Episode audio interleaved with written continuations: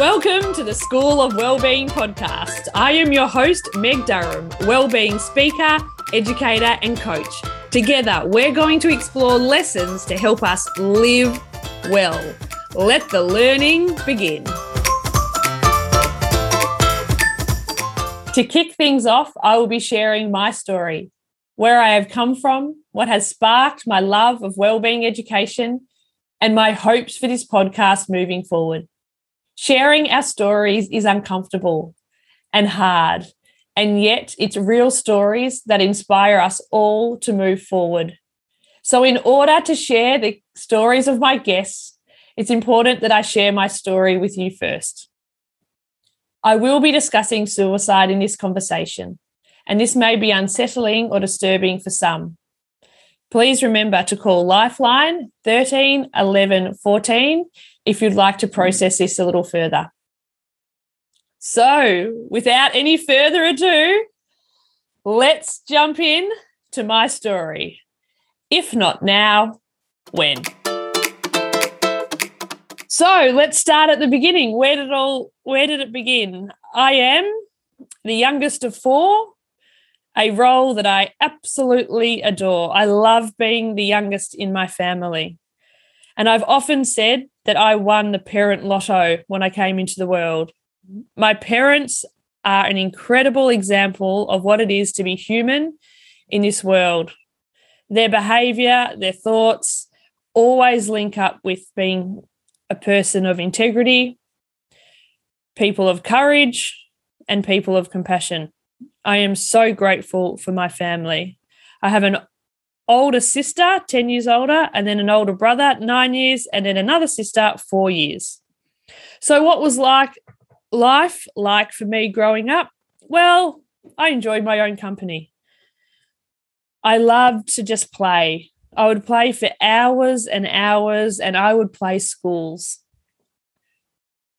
I would be up there lining up all my teddies, lining them down up for their afternoon rest. And I would say, fingers on lips, heads on pillows. Is anyone spoiling it for us? So I just loved life. And I also had the privilege of having next door neighbors who didn't have any grandchildren, didn't have any of their own children, and had all the time in the world for me. So I would wander over next door to Margaret and Ted's house, and they, as soon as I would get to the door and whistle out yoo-hoo, they would stop everything, put the kettle on, and would have a good chat. So growing up, I had the support of my family and my neighbors, and lived in a little bit of a bubble. It's fair to say that I really didn't um, know too much about the wider world growing up. And so as I went into primary school and secondary school, I had a really good experience. I loved being a part of school life. I loved everything that school life had to offer. The staff, I had some really good relationships with my teachers. I loved being a part of the musicals or the drama performances, sport. Sport was somewhere that I really just loved being a part of things. I was a solid student not the worst, but not the best. And that was pretty much everything that I did. I was just solid. I'd say I was a solid B at most things. I wasn't one to get many blue ribbons, but I was one that was always in everything. And in year eight, we had to do community service. And my community service happened to be over the road of our house at a nursing home. And I absolutely loved it. And at the end of the community service, the manager came up and said, Meg, would you like a job? I thought, I'd love a job. I was just about to turn that 14 and nine months, and I would love to get a job and some income.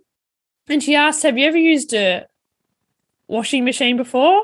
I thought, No, I've never used a washing machine. She said, Well, the job is in the laundry. So I worked in a laundry at the nursing home from year eight, and I actually didn't finish working at that nursing home until I finished university.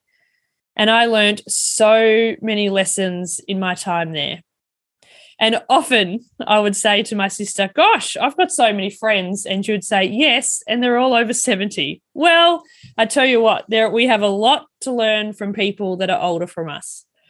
So, going through school, I really enjoyed it.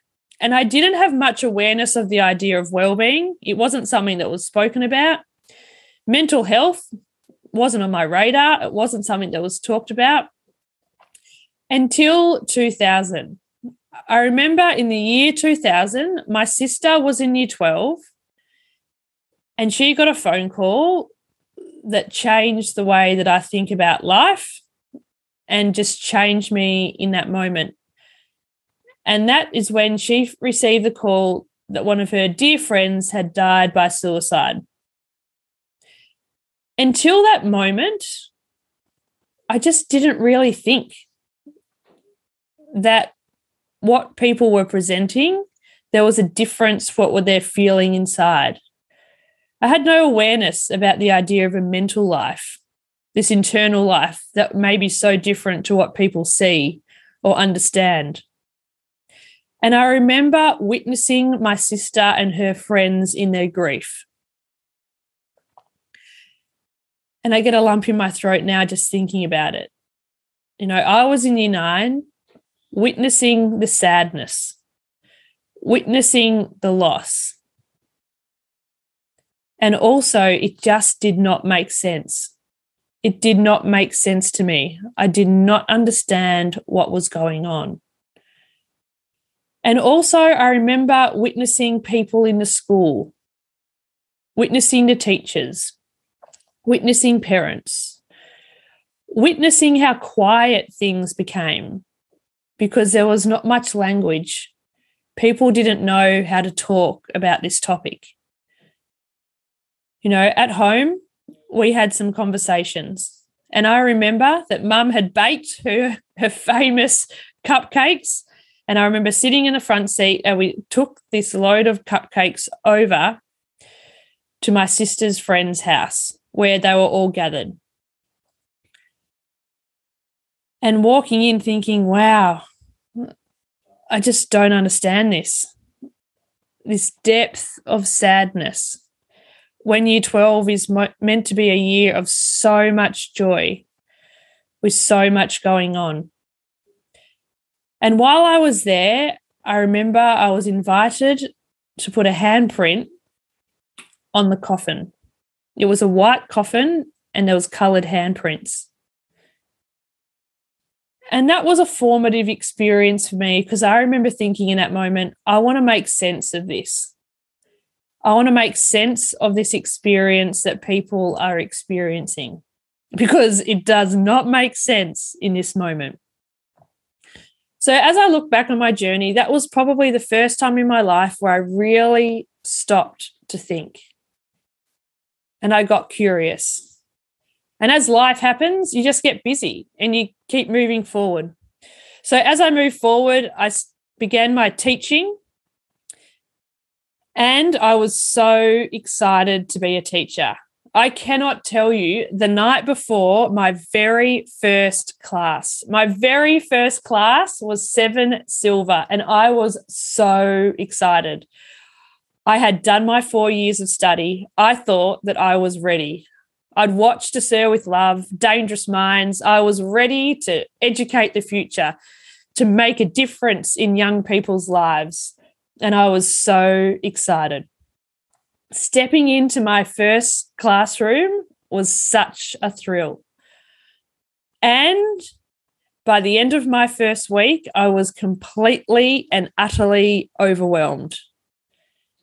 I quickly realized that I knew my content, but I had no idea how to manage the world of 25 other humans and their parents and colleagues I had no idea what I was doing. So that first year of teaching was just hang on.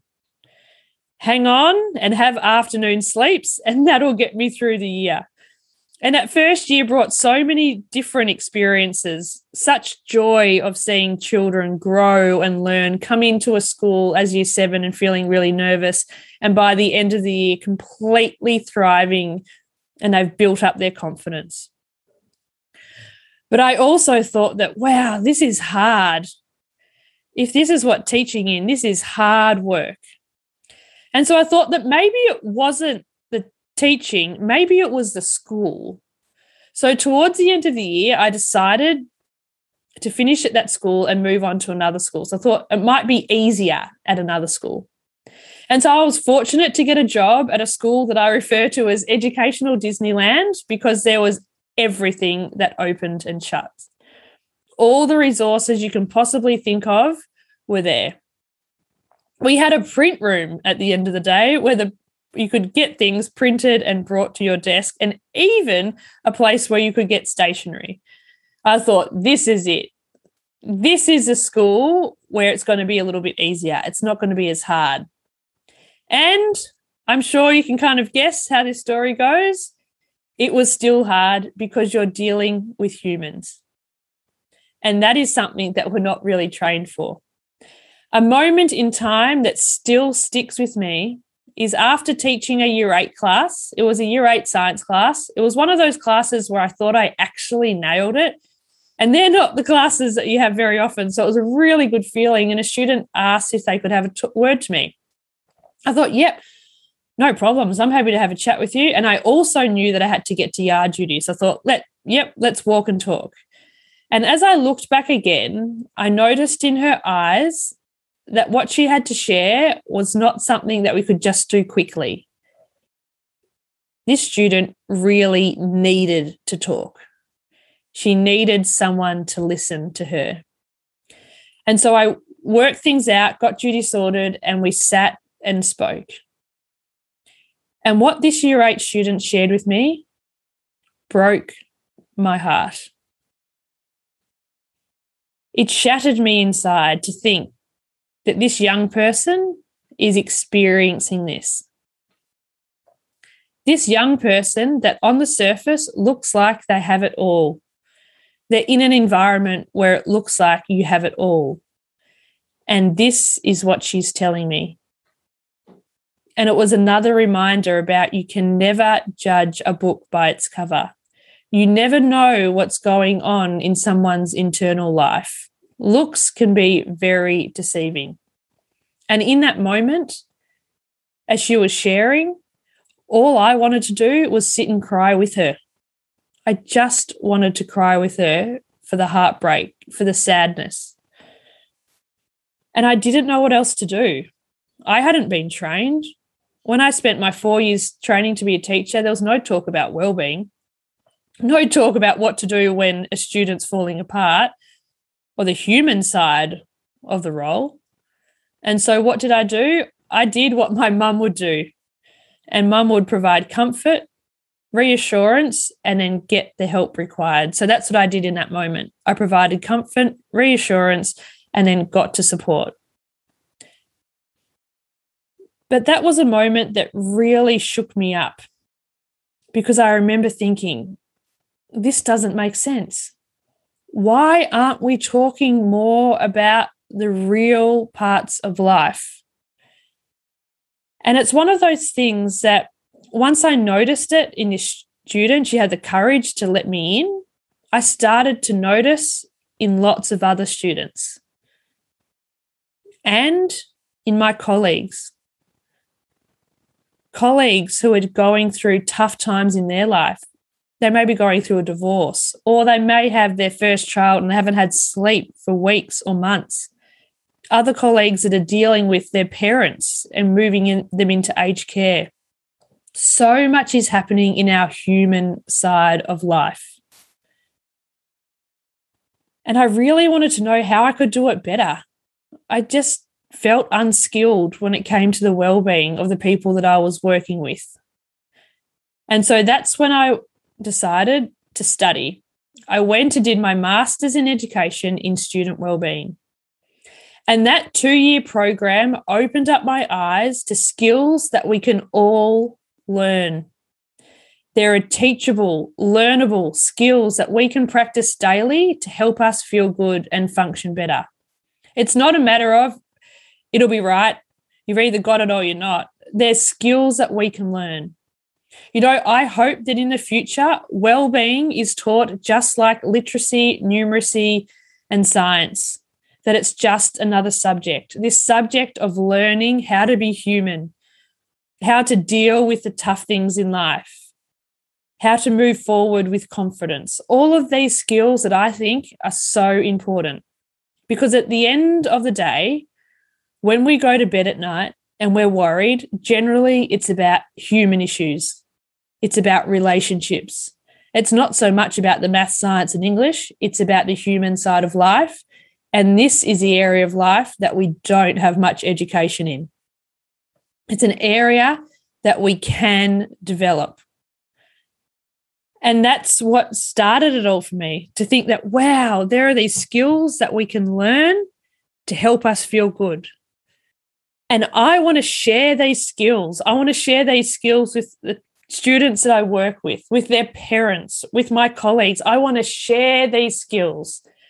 And the challenge is that just because you know better, it doesn't always mean that you can do better or share more. Because myself, I was working so hard. I was working so hard to keep up with everything at school. I was a high performer and I always wanted to do my best. And so the challenge is is when you're working in well-being and you want to do your best, you give so much and sometimes you forget to take care of yourself.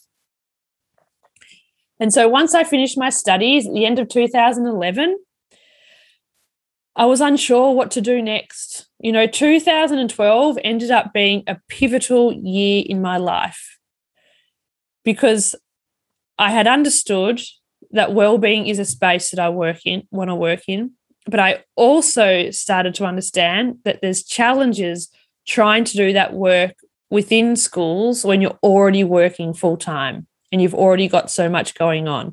It's hard to do something when you don't have the time and space to do it. Yes, I could make impacts in my own small way in my classroom, but there was very limited opportunity to make a bigger scale impact. And so that's really uncomfortable. It's really uncomfortable to be in a position when you have these skills, you have these strategies, and yet there's no space for them. It feels like the conversation is not being had. And when you bring up the topic of well-being at that stage, for a lot of people, like, yeah, that's important. That's great. But not given the time, not given the energy, not giving the space. And during this time, I was a bit unsure of what am I going to do next? Now I have these skills, I want to use them. I'm not in a position where I can have a large scale impact. I'm just not sure. And if this is teaching, if I can't do this side of teaching, do I really want to do it? And I remember going off to a psychologist because I was just really unsure. And I wanted to know what's next. I wanted to know and I remember the psychologist asking me within the first 10 minutes, Meg, who are you when you're not performing? Oh, it stung because I actually didn't know who I was when I wasn't always doing, when I wasn't always performing, wasn't always doing something next. You know, at this stage, I was teaching body pump in the morning going to school until it was dark, getting home, having some kind of dinner, and then just going again. And this question, who are you when you're not performing, really struck a chord with me. And it led me on this path to think, well, who am I? My work is really important. What I do is really important, but it's probably also important to figure out who I am when I'm not working, when I'm not performing. And the universe has a funny way of really trying to get you certain messages. Because that year, during the Easter holidays, I went to visit my friend in country Queensland. And a group of us were up there to go to the races to have a bit of a fun, bit of fun. And I was sort of in this period of like, oh, I just don't know what I want to do. I thought I was going to be a teacher. I thought I was going to be a principal and have an impact and do all these things. But now I I've learnt these other skills and I'd love to be able to use them. But at the moment, I'm not in a position where I can use them to the level that I want. And I just don't know what I'm going to do next. And going up to this trip, now we're talking country Queensland. So west of Goondiwindi for people who, who know where that is. And I remember driving out there thinking, wow, I'm so glad that my friend is so happy here and loves living out here, but this is so far from anything. There is no chance that I'll ever live this far out. And on that holiday, I met John. Spoiler, my now husband. The reason that we met is because so many of my friends said, You guys would get on so well. You'd really, really like to hang out with him. And so the first time we had a really good chat, he had driven past in a truck, and one of my friends said, Oh, Meg loves to have a go in the truck. How about you jump in? So we jump in, heading off to get a sample at GrainCorp done, and we started chatting. And we probably haven't stopped chatting since. It was that drive in the truck. I thought, wow, here's somebody of complete substance who's willing to listen and have a conversation. And wow, this has really thrown a complete spanner in the works because here I am trying to really get my career going, to really make an impact, to get moving, you know, all these performing things. And then I meet this guy who's just incredible. And I remember flying back to Melbourne thinking, well, that was great, but I live in Melbourne and nothing's really going to happen because I live in Melbourne. But we continued to chat. I thought, gosh, this this guy's really the real deal. But I was also having my own things going on. You know, I was trying to work out work. What was my next step with work? Maybe it was to move away and to have a different experience. To be able to use my skills, to be able to take on a role where my skills would be valued and appreciated and I could use them. But during this time, it actually happened to be a time when John had come down for a visit for a weekend. We were out having a good time at the local pub, and I got a phone call. A phone call from one of my best mates' mum. Now, this friend of mine was living in New Zealand at the time. We had been to school together. We'd laughed together. We had lots of fun together an absolute rock star. And her mum called that night to tell me that she had died by suicide.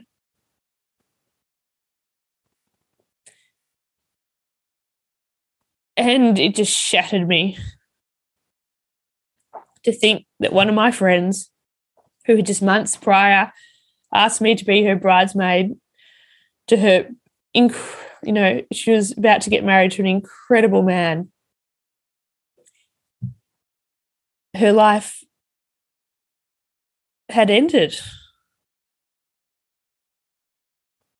And it just really shook me to think, you know, 12 years on from the first time I had witnessed it, that now it's me and my friends. I was the one to call my friends and let them know what had happened. And it's just heartbreaking. It is heartbreaking to deliver that news. It is heartbreaking to receive that news. And it is just devastating to see the ripple effect in the community. To see the pain, the suffering, the questions why? the ifs, if I had done this, you know, this is 12 years on from when I'd first witnessed it in my friend, uh, my sister and her friends. And yes, our awareness had improved. Yes, we I knew some skills. And still we didn't have that much language. You know, it still doesn't make sense to think that people who are absolute rock stars are not here. And after receiving that call, I remember John said, I will come with you to New Zealand. I will be there. We went to New Zealand and we had to say goodbye. Goodbye to a friend that we were not ready to say goodbye to. And in New Zealand, they have this beautiful tradition is that you are able to say goodbye in person. And it was so nice. Me and my girlfriends sitting around being able to say goodbye to our dear friend Saskia. life is hard sometimes. You know, these are the moments in life that um, a cupcake and a cup of Milo don't don't solve. These are the times in life where we need to have skills to be able to work through, to be able to support ourselves, to be able to support each other. And so that was a really big time in my life you know, I'd experienced this 12 years before as a witness. Now it was me and my friends. And also, this part of me is like, need more needs to be done. And there are skills, there are strategies that can be taught, that we can learn. And why aren't we teaching them? Why aren't our students learning them? Why aren't us as adults learning these skills so we can support ourselves and support others? Mental health is a community topic. It is not up to the individual. It is up to the community and the individual. It's about the individual and the collective moving forward together with compassion, with understanding, you know, I feel like we've got to a point in our lives where we spend so much time in judgment and looking at people from a surface perspective, really shallow thinking. And I hope that this podcast opens up conversations of depth, of understanding, sharing human struggles, and also human successes and that's what I feel that this COVID time has provided us, provided us with this space to move from this 2D model of everything's fine, everything's perfect, no problems here, to, well, not everything's fine. Some days are really hard, some days are tough. And these are the things that we're doing to move forward. So saying goodbye to Saskia really threw me. And that's when I decided that I was going to have a 12 month break. I was going to leave Melbourne and have 12 months working in a completely new area where I didn't know anyone and I could have the opportunity to really integrate and use my well-being skills. And so I chose Toowoomba because um, my good friend and John were at Goondiwindi, and another good friend was in Brisbane. And so I thought, wow, Toowoomba's a spot. It's a, looks like a pretty good spot. So I did a bit of a Google and I sent out some CVs with a cover letter. And I was fortunate that one of the schools got back to me and I met um, the principal, Wendy Ashley Cooper, who you will hear from in this series. And that was a life changing moment. I got a job there and it was 0.7. So for me to go from full time to 0.7 was such a shock. And it was such a blessing. For that 12 months, I had the opportunity to enjoy my classes, to enjoy being with the students. I had the time to prepare my lessons. And I had the space within my health lessons and within the pastoral care program to use the skills that I had learned it felt so good to be teaching the skills of well-being. I loved being able to do that in an explicit way and seeing the looks on the girls' faces when I would walk to class and like, Miss, what's in that pink bag? Because they always knew that in the pink bag there was something. We were working on something, something interesting, something that really helped them understand their world and what they were going through. And that was an incredible 12 months. And at the end of that 12 months, I had made the decision that I was going to move out to be on the farm with John.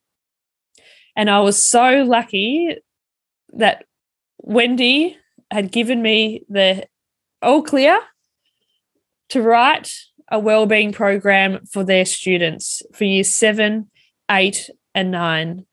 So for that next year, that's what I worked on an explicit wellbeing program for students that was taught weekly to help them navigate life, the ups, the downs, the challenges, the excitement, but the human experience. And it brought me so much joy to see this program come alive. And also, I noticed the most enriching part of it for me was the teacher training to train educators that deeply care about their students to become more skilled in the well-being space and to also give them permission to take care of themselves because when educators can take care of themselves, then they're in the headspace to be able to support others. And that was such a joy putting that program together. But at the end of that 12 months on the farm, well, that was a whole nother learning in itself. For anyone that has moved from city to country, it's a big transition. I remember sometimes we'd have an argument over the dishwasher, which ended up with me saying, That's it, I've changed my whole life and I'm out of here. And I remember leaving thinking, I, have got nowhere to go. I can't just go to the gym or go and have a wine with my friends. I've just got to deal with it. Like I've just got to walk around this wheat paddock and then we've got to work it out. And so that's the gift of living in a rural area is that you have to work things out because there's no distractions, nowhere that you can go. And at the end of that time, I said, John, I love you, but I need to be closer to my family. Two flights is not close enough. I will go anywhere within five hours of Melbourne, anywhere. I don't care where, just get me within five hours of Melbourne so I can be, pack up the car and go there for the weekend and I will be happy. So John got a job within five hours of Melbourne, right on five hours from Melbourne, in a place called Coleambally. So uh, by this stage, we are engaged and we moved to Coleambally. We got married that year. And the following year, we had our first son. And that was an incredible experience to become parents. And also hard. Woo! I had not thought about the idea of parenting beyond the birth. I just hadn't thought about it. I hadn't thought about how we were going to manage. To give you some idea of where we were, we were an hour from the supermarket, so an hour from the local Woolies, and our families were in Victoria, and it was the two of us. You know, we were so lucky to have support from our families, but as far as that day day day to day support, it was just the two of us. And that was hard yards because I really wanted to be out doing this wellbeing work. And that's really hard to do when you live in a rural rural spot with limited access to daycare and support. But we made it work and eventually we got our son into daycare 2 days a week and I started doing more work. By this stage, I was beyond the student wellbeing program. I was doing staff wellbeing workshops. I had done workshops in public schools, Catholic schools, uh, Islamic school, you name it. Like I'd had so many different experiences. I'd worked with schools, thousands of students, down to a school where there was 12 students and at the teaching principal. And in that time, I got to see incredible educators. I got to see resilient students. And what I noticed is it does not matter what the cost of the school to go to or how prestigious it is. Every school has their issues. Every human that you come in contact with has their own unique struggles. In some schools, you'll be checking the lunchbox to make sure that there's food in there and that your students are eating. In another school, you're checking to see that they've got food in there. And if they don't, you're providing a sandwich and some fruit. Wherever you go, there you are. The humanness is always there. And this is what really interests me is supporting the human side of life. And then we became pregnant with our second. We were so excited to be having our second. Our first was two years and he was full and busy, and we were going to have our second. Now, this pregnancy was a complex one. I had contracted a virus in my first trimester of pregnancy, and that made things complicated for us. That meant that every two weeks, I would have to travel to Melbourne. So that's that five hour trip, five hours one way, so 10 hour round trip to get a scan to see how things were progressing. So that was a long nine months. And I just broke it down into just two weeks. If we can just work through this two weeks, we can deal with anything later, just two weeks at a time. Get the scan, go from there. And during this time, I used all the well-being knowledge I had to keep myself and my family afloat, to charge my battery. So that's sleep, food, movement, rest, connection. Charge my battery. So each two weeks, we could just get through whatever life was going to throw at us. And at the end of this experience, we had a beautiful baby boy. So we've got two beautiful, healthy, happy baby boys. And our second son has a hearing loss. And a hearing loss is very manageable. And we have so many services in Australia here that we can tap into and work with. The challenge was where we were located. For us, the closest Australian hearing that could help us was two and a half hours one way. And so that first year with testings at hospitals, going to hearing appointments, trying to navigate the NDIS and work it through, that was so exhausting.